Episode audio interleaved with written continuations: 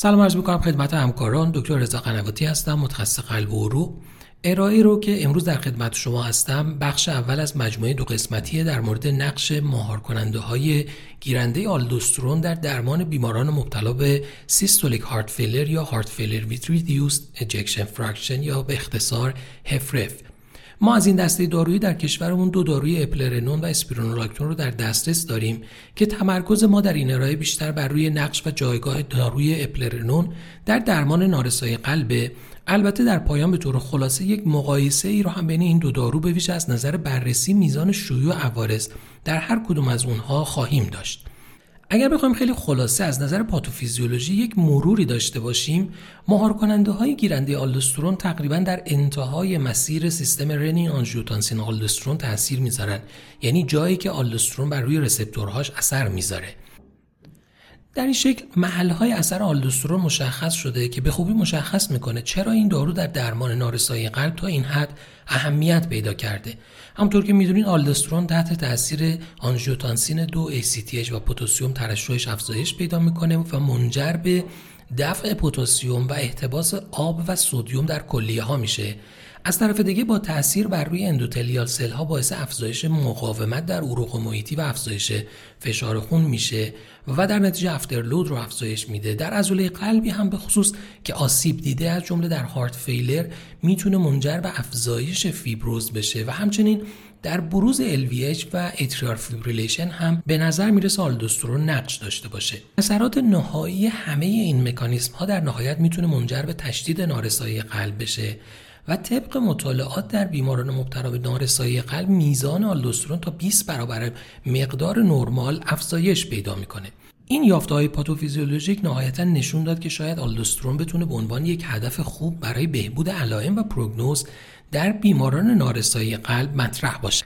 اولین مطالعه که این فرضیه رو بررسی کرد مطالعه رال بود که بر روی داروی اسپیرونولاکتون در اواخر دهه 90 میلادی انجام شد. ولی در مورد داروی اپلرنون مطالعه EPHESUS در سال 2003 بود که داروی اپلرنون رو در بیماران LV dysfunction بعد از MI مورد بررسی قرار داد. این مطالعه یک RCT قوی بود با حجم نمونه بیش از 6600 بیمار مدت follow-up 16 ماه که در 37 کشور انجام شد و متوسط سنی بیماران هم 64 سال بود. بیمارانی که وارد این مطالعه شدن بیمارانی بودند که MI رو ظرف 3 تا 14 روز اخیر داشتن و EF کمتر از 40 درصد داشتن در صورتی که سابقه دیابت داشتن یا علائم clinical heart failure رو داشتن این بیماران وارد مطالعه شدند بیماران تحت درمان optimal قرار گرفتن یعنی ACE inhibitor ها، ARB ها یا diuretic ها، beta blocker ها طبق indication ها و revascularization در صورت نیاز برای اونها انجام شده بود. نهایتا بیماران در دو گروه قرار گرفتن. گروهی که اپرلنون 25 میلی گرم روزانه برای چهار هفته استفاده کرد و بعد از اون دوز اون به 50 میلی گرم روزانه افزایش داده شد البته در صورتی که بیمار تحمل کنه و گروه دوم گروه placebo این مطالعه دو primary end point داشت. اولین primary end point مطالعه all-cause mortality و دومین primary end point مطالعه مجموع cardiovascular mortality و hospitalization برای cardiovascular event بود. نتایج مطالعه نشون داد که از نظر all-cause mortality دو سه درصد کاهش در absolute risk رو داشتیم که number needed to treat 43 رو داشت. و از نظر composite endpoint مد نظر مطالعه هم 3 و 3 دهم درصد absolute risk reduction داشتیم که number needed to treat سی رو داشتیم و می‌دونیم که این اعداد در field کاردیولوژی اعداد بسیار قابل قبولی هستند. اما یکی از نکات مهم همیشه در مطالعات و در مورد داروهای جدید عوارض دارویی هستند.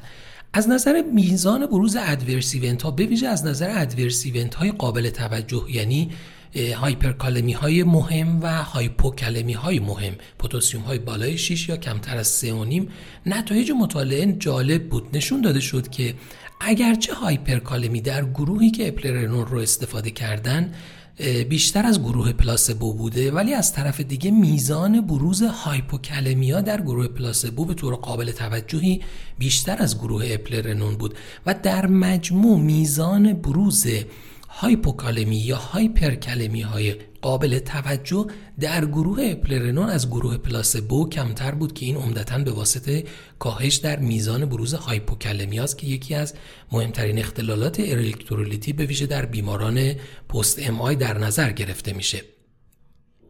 اما مطالعه دیگه ای که جایگاه اپلرنون رو مستحکم کرد مطالعه بود که در 2011 در مجله نیو انگلند منتشر شد و هدف اون بررسی نقش داروی اپلرنون در بیماران mild systolic heart failure بود. همونطور که دوستان می‌دونن مطالعه RALES که داروی اسپیرونولاکتون رو بررسی می‌کرد عمدتا در بیمارانی که functional class 3 و 4 داشتن مورد بررسی قرار گرفته بود.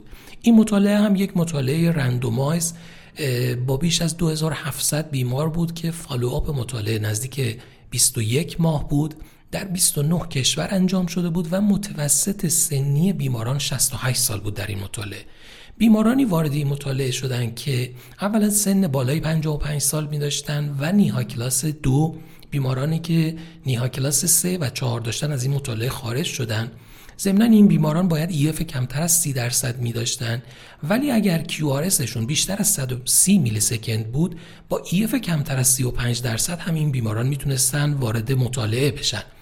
در کنار این موارد بیمار یا باید ظرف 6 ماه اخیر سابقه cardiovascular hospitalization رو می داشت یا BNP بیشتر از 250 یا pro-BNP بالای 500 برای آقایون و بالای 750 برای خانم ها همه این بیماران درمان استاندارد heart failure یعنی ACEI ها، ARB ها و بتا ها رو بر اساس indication ها و در صورتی که contraindication نداشتن مصرف می‌کردند و در نهایت به دو گروه placebo و اپلرنون تقسیم شدن بیماران.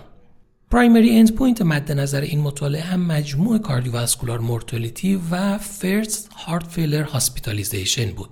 از نظر این composite end point هم نتایج این مطالعه نشون داد که absolute risk reduction قابل توجهی داشتیم. یعنی 7 و 6 درصد absolute risk reduction که number needed to treat 13 رو برای این درمان نشون داد که یک عدد بسیار قابل توجه در درمان heart failure اما نکته مهم دیگه ای که وجود داشت از نظر pre-specified secondary outcome ها بود که به ویژه از نظر death به هر علت death به علل cardiovascular hospitalization به هر علت hospitalization برای heart failure و hospitalization به علت cardiovascular cause تفاوت قابل توجهی بین گروه اپلرنون و گروه پلاسبو در این مطالعه مشاهده شد.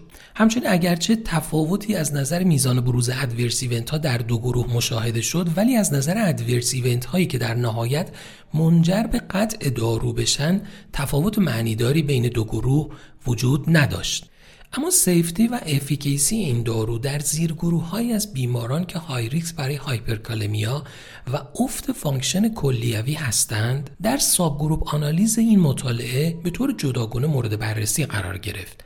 از نظر safety تفاوت معنیداری بین این زیرگروه ها با بقیه بیماران وجود نداشت و نکته مهم این که از نظر efficacy هم درمان در این زیرگروه ها نشون داده شد که برای کاهش cardiovascular mortality و heart failure hospitalization همچنان درمان موثریه در نهایت همونطور که ملاحظه فرمودید مهار کننده های receptor آلدوسترون بخش مهمی از مکانیسم neurohormonal ی هستند که در پاتوفیزیولوژی heart failure نقش داره و بلوک کردن receptor های آلدوسترون یک درمان safe و effective برای بهبود outcome از جمله heart failure hospitalization و cardiovascular death در بیماران heart failure با EF پایین و همچنین بیماران LV systolic dysfunction post MI هست.